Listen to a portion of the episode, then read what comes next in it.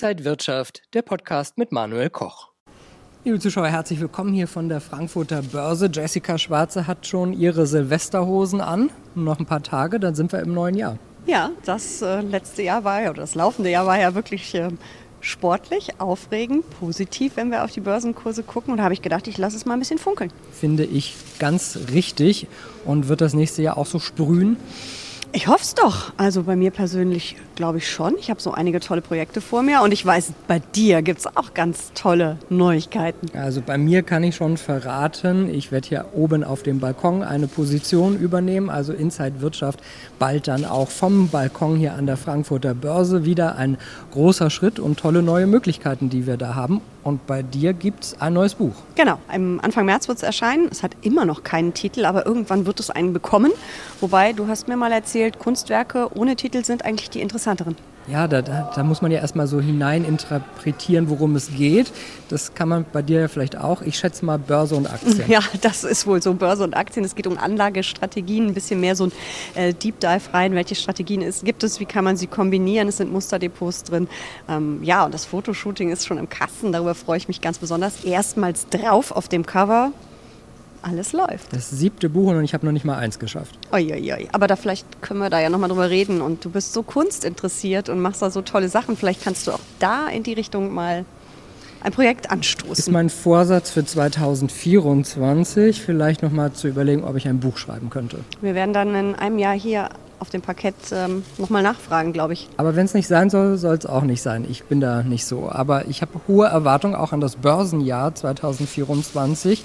Ist ja ein US-Wahljahr. Ich glaube schon, dass die Kurse weiter nach oben gehen und dass wir dann wieder ganz gute Anlagemöglichkeiten sehen. Ich glaube das ehrlich gesagt auch, dass es ein weiteres gutes Börsenjahr wird, obwohl ja 2023 wirklich extrem gut war und es bestimmt auch mal den ein oder anderen kleinen Rücksetzer geben wird, weil ich meine, die Nasdaq ist ja durch die Decke geschossen, ähm, DAX, S&P 500, wir haben so viele Allzeithochs gesehen, das ist glaube ich klar, dass da auch mal irgendjemand ein paar Gewinne mitnimmt, also wenn das dann vielleicht im Frühjahr mal ein bisschen ruckelt, ist das glaube ich aber kein Problem, weil dann kommen ja auch irgendwann die Zinssenkungen, ähm, die sind zwar zum Teil schon eingepreist, aber da bin ich dann auch mal gespannt, wie der Markt reagiert. Aber ich glaube auch, unterm Strich, das ist ein gutes Aktienjahr 2024. Ich musste auch schon Ausblicke für nächstes Jahr schreiben. Da habe ich geschrieben, Kriege, Kriege Krisen, Konflikte werden uns auch 2024 weiter erhalten bleiben. Aber ich glaube trotzdem, dass der, der, positive Trend da überwiegt. Ja, leider. Also wir werden schon einiges von diesen Problemen weiter mitnehmen. Wir wünschen uns alle Frieden äh, in der Ukraine. Wir hoffen, dass der Nahostkonflikt nicht weiter eskaliert, sondern im Gegenteil sich lösen lässt. Aber ich glaube, die Hoffnungen sind jetzt nicht so groß, dass das in den nächsten Wochen und Monaten wirklich passieren wird. Deswegen ja, es wird uns weiter begleiten. Ähm, aber ich hoffe eben, dass es sich nicht zuspitzt. Und dann sollten die Märkte das eigentlich relativ gut wegstecken für mich persönlich, ich werde weiter in Aktien, ETF-Sparpläne äh, werde ich bedienen, Gold, vielleicht noch ein bisschen Bitcoin, mal gucken. Ich werde auf jeden Fall nicht verkaufen und äh, Kunst natürlich. Das sind so die mhm. Sachen, wo ich dann 2024 ein Auge drauf geworfen habe.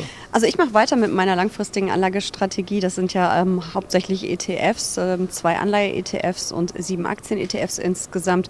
80 Prozent Aktienanteil, 20 Prozent Anleiheanteil. Das ist eine Strategie, mit der ich in den letzten Jahren unheimlich gut gefahren bin und die ich auch stur weiterverfolgen werde. Aber ich habe ja noch ein Spielgelddepot, ähm, wo ich bestimmt auch mal die ein oder andere Einzelaktie oder vielleicht mal einen Themen-ETF kaufen werde. Kein Bitcoin, kein Gold. Dann vielleicht Kunst. Kunst wäre mal eine Idee. Ich hätte da noch weiße Wände. Da müsstest du mich vielleicht mal beraten oder ich muss mal auf deinem anderen Account vorbeischauen, der nochmal wie heißt? Auf Instagram Kunstinvestments. ja. Guter Hinweis. Aber bei Kunst, weil du das gesagt hast, wenn man jetzt nicht irgendwas Dekoratives möchte, was mhm. einfach hübsch ist, dann muss man sich leider auch sehr gut auskennen. Ja, und das tue ich eben, wenn ich ehrlich bin, überhaupt gar nicht. Also da bräuchte ich dann das Buch von dir, was du nächstes Jahr für uns alle schreibst. Du kommst da aus der Nummer nicht mehr raus. Da bin ich mir noch nicht so sicher, aber vielleicht kommt irgendwann dann mal ein anderes Buch. Aber es macht ja auch Sinn, deinem Account zu folgen. Also da lernt man ja auch schon einiges und sieht eine Menge junge Künstler. Du schaust dir ja wirklich dann die ganz jungen, ganz neuen Künstler an. Das finde ich auch wirklich spannend. Ähm, ich kenne natürlich die Ückers und äh, Düsseldorferin halt. Ähm, Monet, Manet, also diese ganz alten Schinken, das kenne ich natürlich alles. Aber ich habe wirklich ansonsten relativ wenig Ahnung. Ich bin ja, das ist eine Strategie bei mir, fast wie so ein Seed-Investor. Mhm. Äh, ich investiere in ein Start-up, was dann ein junger Künstler ist und auch da weiß man natürlich nie, was rauskommt. Äh, ich investiere meistens noch, wenn die in der Uni noch sind. Das ist also mhm. sehr jung.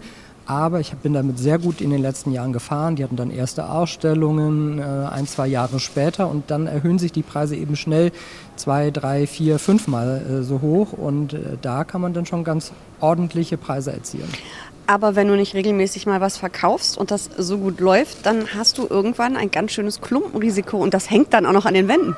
Das hängt noch an den Wänden, könnte, wenn es brennt, auch noch weg sein. Also man muss auch noch eine gute Versicherung abschließen. Okay, also das ist schon ein bisschen komplexeres Thema, als sich ein Aktien-ETF ähm, ins Depot zu legen. Versicherung, ist das Raumklima ein Thema? Ja, je nachdem, was du da hängen hast, schon, oder?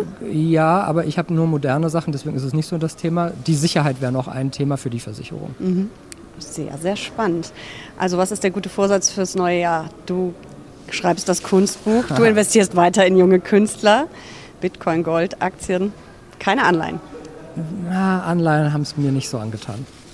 Das finde ich eigentlich schade, weil das ist auch ganz schön spannend mitunter. Das haben wir vor zwei Jahren erlebt oder vor anderthalb Jahren mit dem großen Crash an den Rentenmärkten. Und es gibt ja nicht nur langweilige Bundesanleihen, es gibt ja auch ähm, High-Yield-Anleihen. Früher hat man Schrottanleihen gesagt, heute heißen die Hochzinsanleihen.